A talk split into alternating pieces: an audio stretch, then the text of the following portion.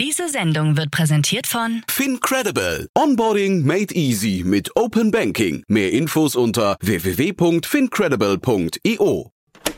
Doppelgänger Tech Talk. So geht Startup.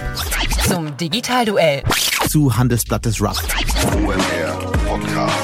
Welcome to the world of the media.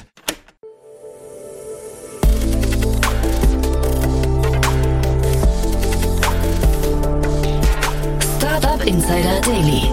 Media Talk. Die wichtigsten Startup-Medien im Dialog. Herzlich willkommen zum Startup Insider Media Talk. Mein Name ist Jan Thomas und ihr wisst ja, wir begrüßen hier einmal in der Woche Podcasterinnen und Podcaster, deren Podcast man in der Startup-Szene kennen sollte. Das heißt, die wirklich hörenswert sind und wo es sich auf jeden Fall lohnt, mal reinzuhören.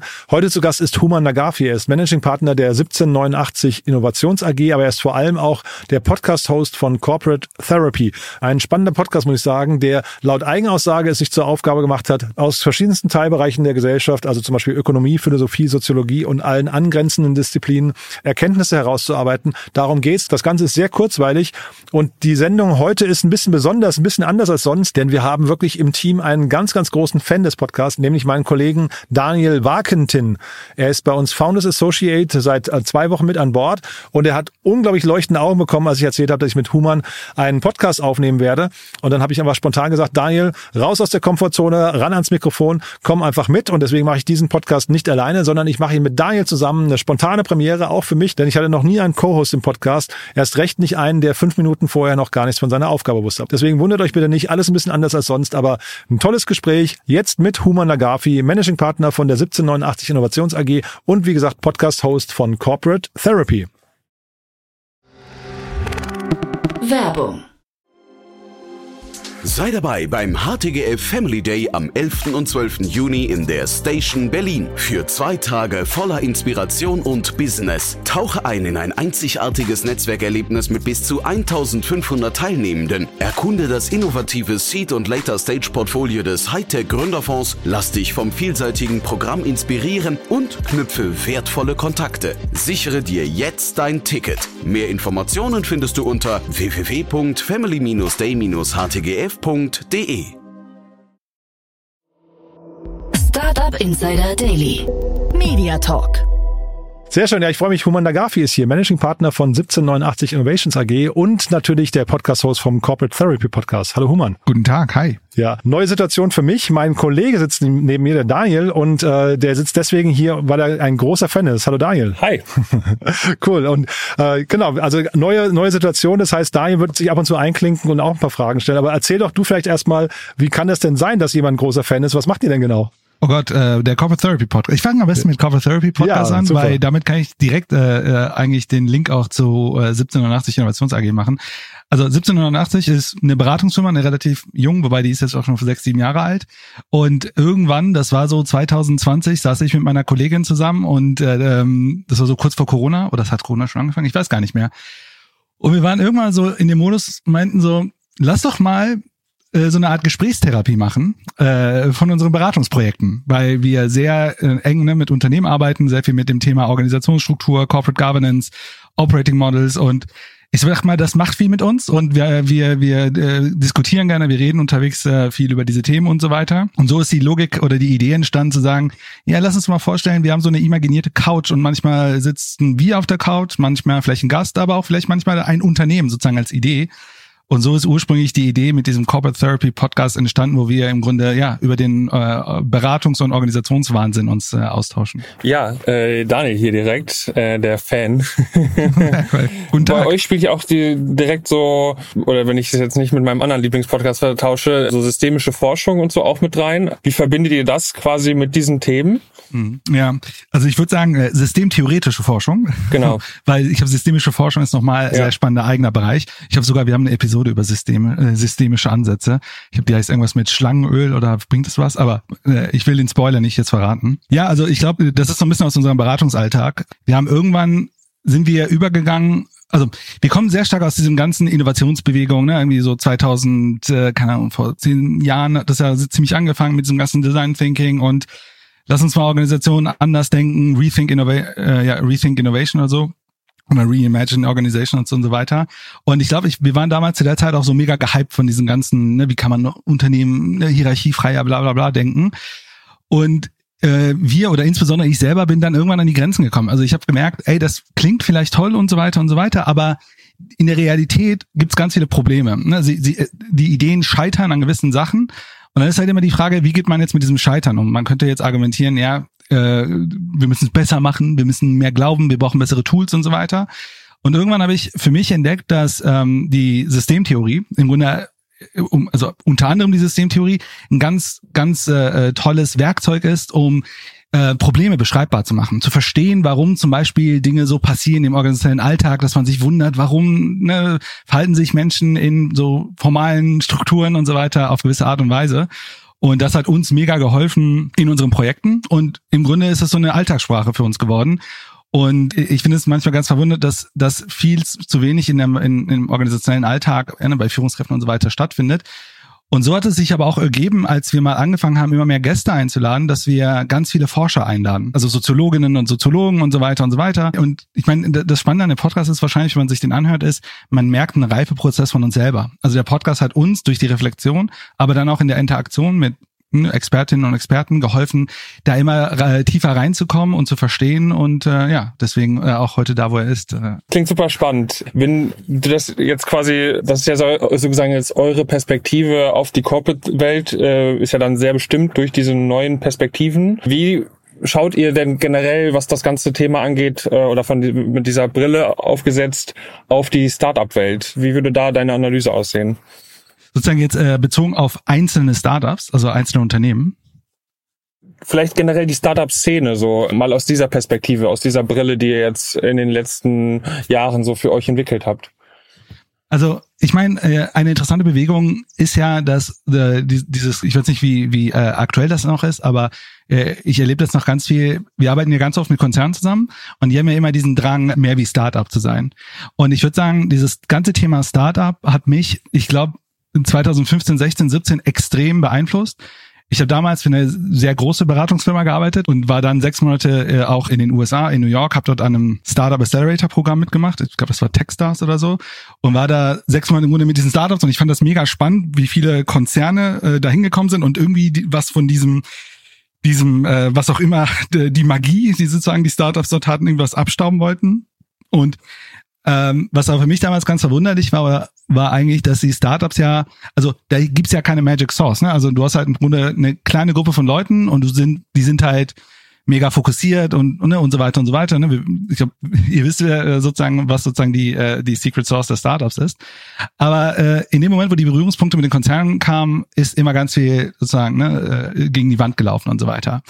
Und aus, aus dieser aus dieser Brille, was ich sozusagen jetzt äh, ähm, mit der Konzernbrille, also oder mit der Betrachtung auf der von der Konzernwelt ist, immer mehr Konzerne wollen im Grunde ja das schaffen, dass eine Struktur sich etabliert, wie das die Startups schaffen. Und das ist zum Beispiel ein Riesenthema, womit wir uns beschäftigen. Ne? Wie, wie können wir das überführen da rein? Aber offen gesagt, wenn wir mit Startups arbeiten, ist es oft eher so pro bono.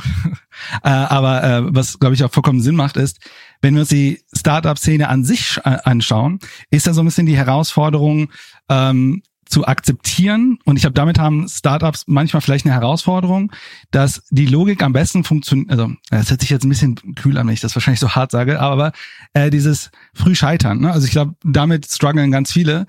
Ähm, und wenn wir uns eigentlich ein System angucken wie die Startup-Szene, müssen wir eigentlich sagen, eine Startup-Szene ist eigentlich performant. Also wenn wir es sozusagen als Gesamtsystem betrachten, wenn die Scheiter Scheiterquote hoch ist und Sachen halt früh ne, nicht gut funktionieren und dann Leute dann daraus lernen und dann neue Entscheidungen treffen und so weiter und so weiter. Aber was ich halt erlebe, ist leider oft, äh, dass es dann zu sehr festgehalten, äh, festgehalten wird sozusagen an der Idee. Man versucht teilweise ein bisschen verzweifelt und so weiter und so weiter. Nicht immer, ne? Also es gibt natürlich auch ganz viele erfolgreiche.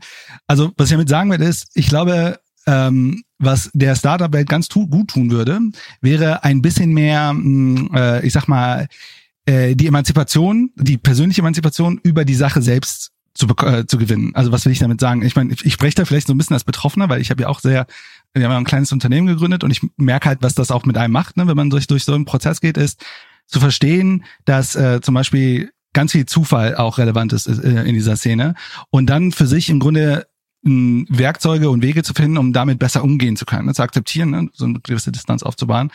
Ähm, und was ich halt eher betrachte, wenn, wenn die Berührungspunkte, die wir in der Startup mit den, äh, mit den Unternehmen haben, ist ähm, teilweise ein zu sehr fokussieren auf, man will es um den Preis erreichen, ne? aber ich meine, das ist eine.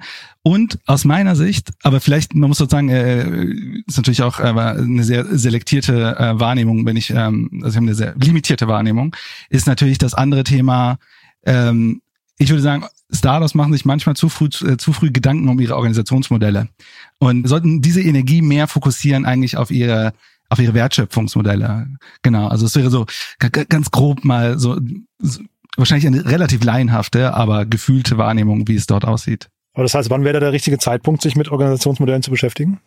Also, also das Ding ist, ähm, jede Organ also ich habe ganz viele Startups erlebt, die das voll ernst genommen haben. Ne? Die sind sofort auf diese Welle gerannt mit, ey, äh, wir wollen doch auch cool sein und Hierarchie frei und wir sind doch hier alle cool miteinander und so weiter.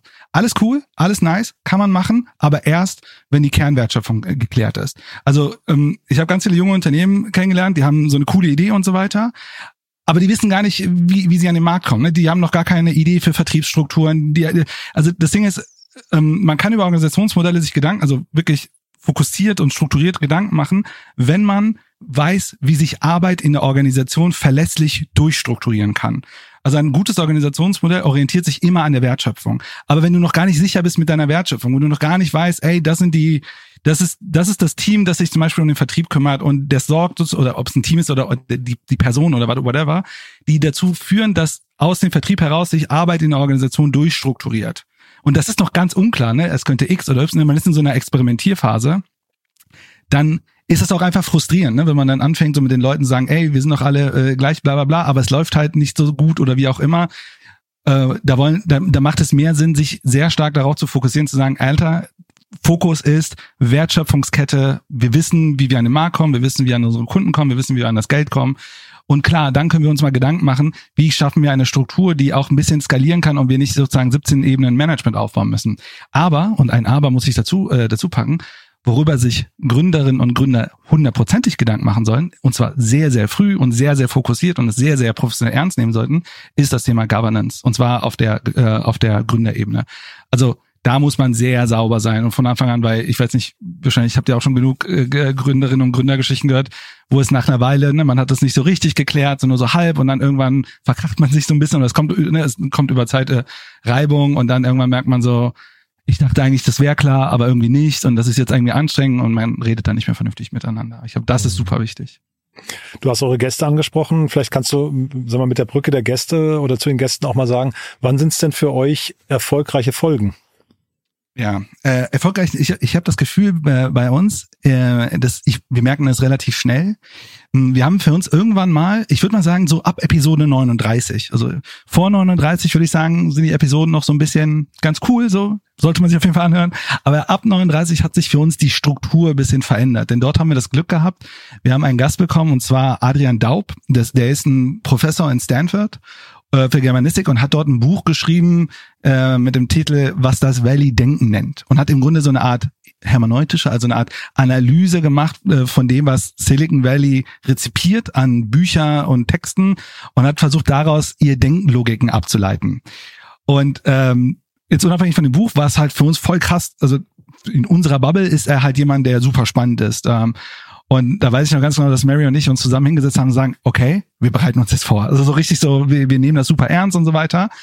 Und das hat so viel Spaß gemacht und mh, mm, wir haben und woran wir gemerkt haben, dass der Flow richtig gut ist, ist und das hat er uns auch als Feedback im Nachhinein gegeben, ist nicht nur, dass wir ein Interview gemacht haben mit ihm und im Grunde über sein Buch geredet haben, sondern wir haben ihn so ein bisschen rausgekitzelt. Ne? Also er hat so ein bisschen angefangen in seinem, wo, wo, wo sozusagen sein ähm, seine Comfortzone ist, ne? So was kann ich gut? Ich rede so ein bisschen über mein Buch und dann haben Mary und ich mit unserer, keine Ahnung, Art, wie auch immer, geschafft, ihn so ein bisschen aus der Reserve zu locken und haben dann angefangen, sozusagen gewisse Ideen woanders an, anzugucken und dann war das so assoziativ. Und ähm, wenn der Flow entsteht, ist es, glaube ich, macht es uns mega Spaß. Ich hoffe auch Menschen, die es hören. Äh, aber das ist so ein bisschen unser Modus. Was hat sich denn seit der Folge genau verändert? Ja, ich glaube, die Folge war für uns ein richtiger Push, weil wir gemerkt haben, cool, wir kriegen jemanden wie Adrian hier rein, es macht ihm Spaß und die Folge bringt neues, neue Erkenntnis raus. Weil ich glaube, ähm, das macht meine Kollegin Mary immer ähm, ganz toll. Wir haben oft Forscher bei uns, also wirklich halt ne Professoren oder, oder, oder was auch immer und ähm, die sind jetzt nicht so sehr in der Corporate-Welt unterwegs. Ne? Die machen dann irgendwelche soziologischen Forschungen oder philosophische Forschungen oder irgendeine andere Forschung. Und ich glaube, was wir versuchen ja es immer, ist diese Forschung zu nehmen, also das ist sozusagen deren Home, deren ähm, Comfort Zone. Und wir versuchen es immer rauszukitzeln und zu fragen, und was bedeutet das sozusagen jetzt für den organisationellen Alltag? Was bedeutet das für die Führungskräfte? Was bedeutet das für ne, Innovation, bla bla bla? Ne? Also sozusagen diese ganzen Trendthemen. Und ich glaube, die mit der Episode 39 hat sich dieser Anspruch für uns entwickelt, dass wir sozusagen einen Gast einladen, schon uns ein bisschen mit seinem Werk beschäftigen, aber wir uns schon fragen, intuitiv, also das bereiten wir jetzt nicht großartig vor. Ich habe Mary und ich und jetzt auch mein Kollege Patrick, der jetzt auch dabei ist. Ähm, wir haben halt angefangen, ähm, das sehr stark zu verinnerlichen. Und genau, ich hab, das ist auch das, was uns mega viel Spaß macht an dem Podcast. Ihr habt ja im Podcast ähm, meist eine Dreierkonstellation. Welche mhm. Rolle spielt das quasi in dieser ähm, im Verlauf des Podcasts? Ja, äh, äh super. Es bringt uns extrem viel. Also Mary und ich sind, glaube ich, erstmal wir haben eine ähnliche äh, Perspektive. Also Mary Jane Bolton, das ist äh, die andere Managing Partnerin von äh, 1780 und meine Kollegin als Co-Host im Podcast. Und wir haben prinzipiell erstmal eine gleiche, ich sag mal, Semantik, ne? eine gewisse ähnliche Art, wie wir auf Dinge schauen. Aber wir sind schon nuancierter. Also ich glaube, äh, sie guckt, glaube ich, anders, ein bisschen anders als äh, auf die Dinge als ich. Und das ist wahrscheinlich auch sinnvoll. Und wir haben gemerkt, dass Dreier-Podcasts für uns sehr angenehm sind, weil Mary und ich uns die Bälle sehr gut hin, äh, hin und her spielen können und so auch dem Gast einen Raum geben können. Ne? Also ich glaube, das macht uns mega Spaß, weil äh, so muss der andere nicht sofort antworten, so da kann, kann der andere sich so ein bisschen vorbereiten. Und ich muss ganz ehrlich sagen, ich arbeite sehr assoziativ. Das heißt manchmal und wahrscheinlich auch hier heute in diesem Podcast, ich fange einen Satz an, einen Gedanken, dann renne ich irgendwie in 17 Ecken rum und dann kommt meine Kollegin, fängt ihn an, bringt ihn wieder auf die Straße und so äh, so kriegen wir diese Dynamik. Ich glaube, äh, wenn wir beide nicht zusammen machen würden, das wäre wahrscheinlich ein ganz furchtbarer Podcast. Wenn man jetzt äh, reinkommen möchte in den Podcast, würdest du dann sagen, die Folge mit Ariane Staub ist dann die richtige, um anzufangen oder was würdest du sagen? Oder du hast ja gesagt, die ersten Folgen kann man auch mal reinhören, aber wenn man jetzt sagt, man möchte mal so ein Gefühl dafür bekommen, hm. worüber ihr sprecht, welche Folge ist die richtige? Also ich würde sagen, die, wir haben aktuell eine Folge, die gefällt mir persönlich sehr gut. Das ist die über Kritik. Ähm, da reden wir mit äh, unserem Gast Wolfgang M. Schmidt, äh, ist Filmkritiker, Kulturkritiker. Äh, reden wir über die Daniel ist hier eifrig am Nicken, ja.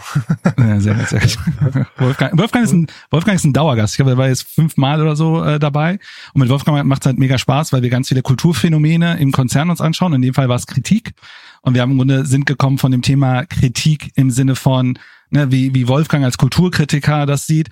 Und wir haben das dann aber weiter gedreht und haben uns getragen, okay, aber es gibt ja auch Kritik im Unternehmen, aber Kritik im Unternehmen wird ganz anders bewertet und haben uns sozusagen daran abgearbeitet. Und ich würde mal behaupten, Menschen, die so ein bisschen vom organisationellen und Unternehmensalltag geprägt sind, die werden da wahrscheinlich das eine oder andere kennenlernen. Also, ne, was ist das Problem mit positiver Kritik, die Kraft von destruktiver Kritik, äh, und so weiter. Ne? Man sitzt in einem Workshop und alle müssen am Ende sagen, wie toll es eigentlich war, äh, Sandwich-Feedback-Taktiken und so weiter. Also da reden wir über ganz viele Dinge und, und, und da ist schon unser Anspruch, dass wir das aus einer grundlegenden Ebene äh, debattieren. Ich glaube, das ist, glaube ich, also ich, man kann schon sagen, jede Episode steht für sich. Ne? Also wir versuchen immer ein Thema aus dem organisationellen Alltag ähm, uns anzuschauen. Ich würde sagen, die älteren Folgen, also so, keine Ahnung, bis Folge 20, keine Ahnung, ist schwierig, dass die Zeit jetzt wahrscheinlich zu droppen ist.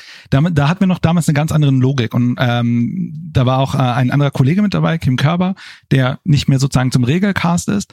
Und damals war wirklich so, wir drei treffen uns und reden so ein bisschen über die Woche und wie, wie wir unsere Arbeit in, Organ in der Beratung und so weiter wahrgenommen haben.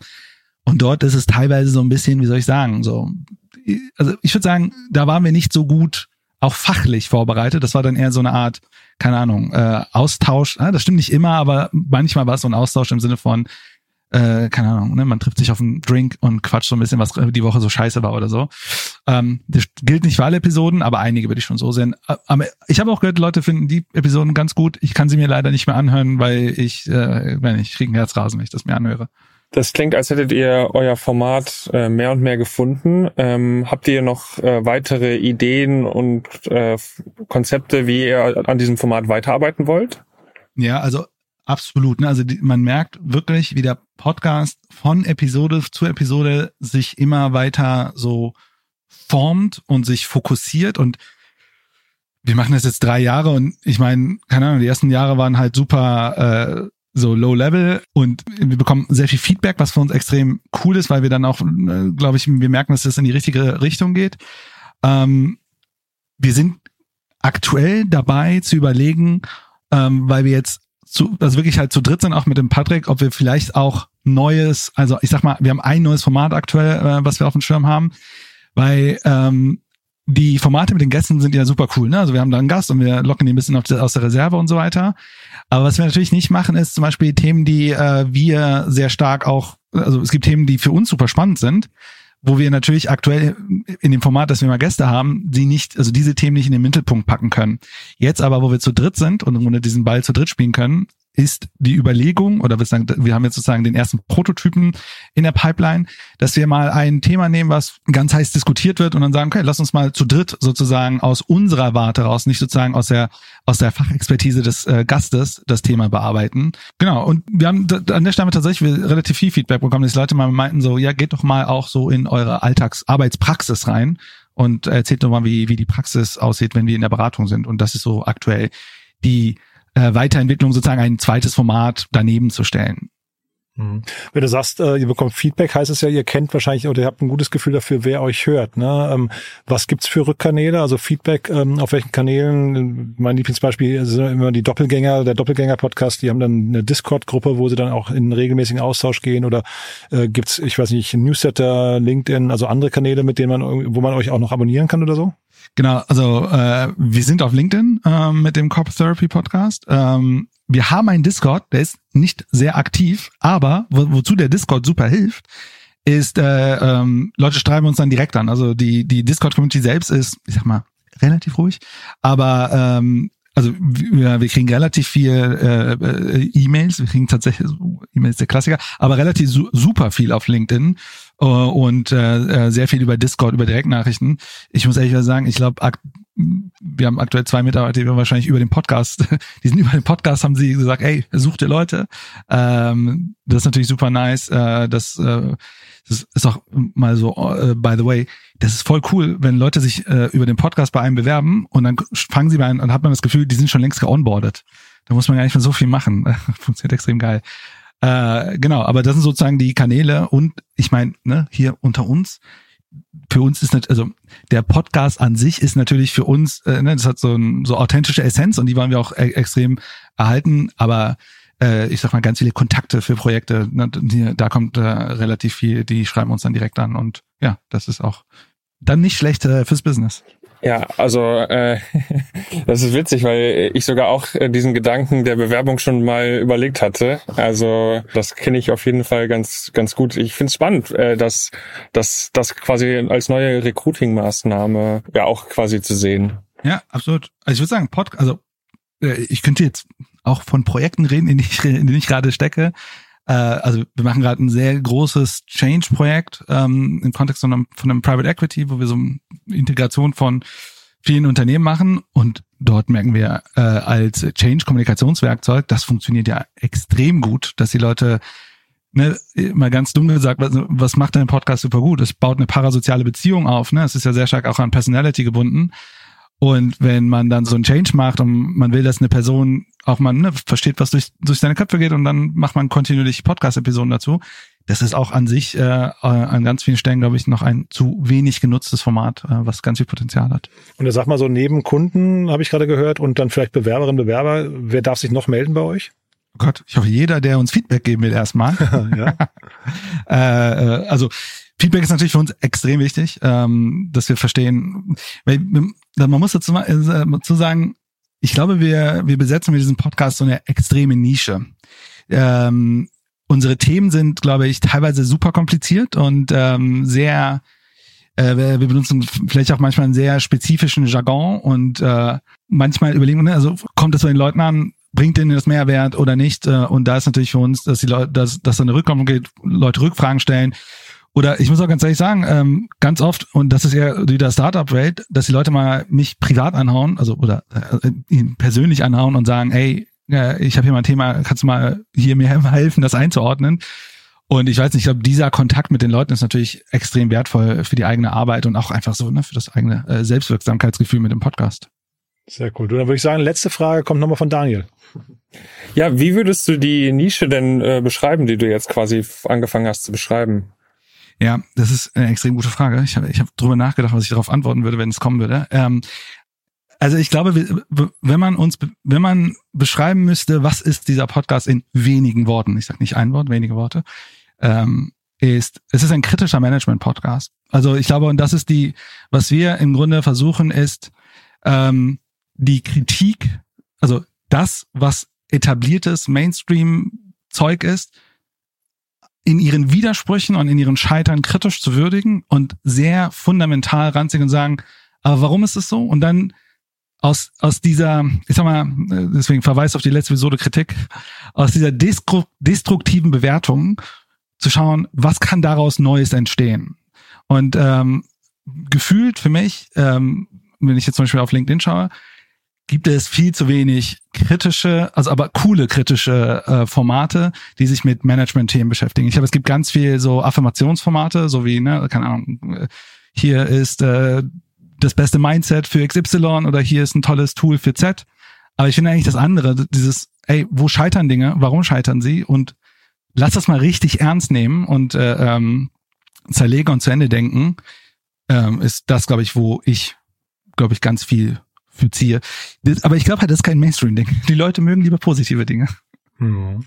Du, also sehr, sehr spannend finde ich. Äh, Gibt denn vielleicht noch zum Schluss äh, Podcasts, die du gerne empfehlen möchtest, also Podcasts, die du gerne hörst und äh, weitertragen möchtest? Also äh, ich muss natürlich hier selbstverständlich euren Podcast erwähnen. Äh, Ach, vielen das Dank. Ist das, das, ist ja selbstverständlich. Aber darum ging's nicht, ne? Also nee, aber gibt es vielleicht so also internationale Formate zum Beispiel, wo du sagst oder ähm, oder nee, sag mal. Also gibt's was hörst du, wenn du nicht gerade uns hörst oder euch selbst? Ja, ist, also wenn ich ehrlich bin, ich höre ich bin riesen Gaming-Fan. Ich höre sehr viel Gaming-Podcasts. Ach, spannend, ja. Äh, äh, da, da könnte ich zwei Stück zum Beispiel nennen. Stay Forever ist ein Retro-Gaming-Podcast oder Okay Cool ist ein kritischer Journalismus, äh, Gaming-Journalismus-Podcast. Ich finde Gaming ist prinzipiell ganz spannend. Da kann man ganz viel für ganz viel ziehen.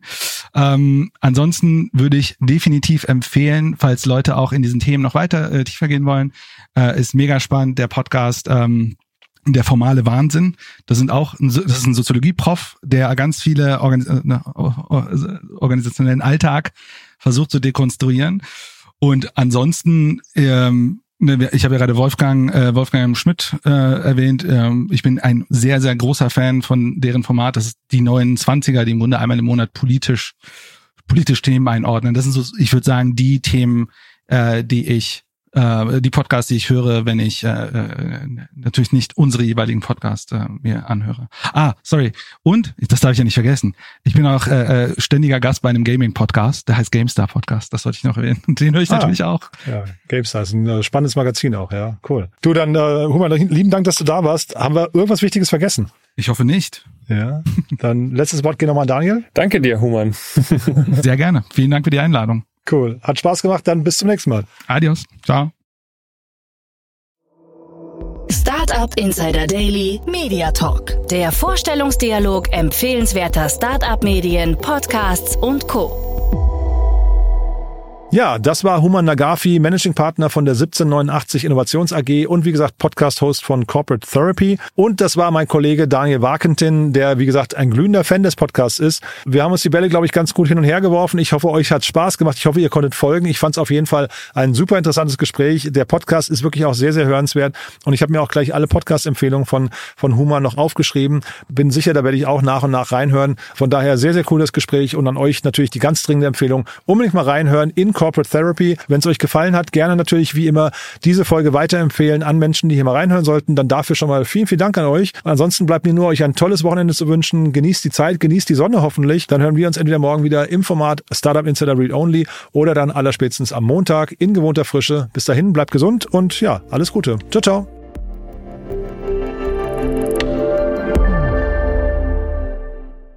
Diese Sendung wurde präsentiert von Fincredible. Onboarding made easy mit Open Banking. Mehr Infos unter www.fincredible.io.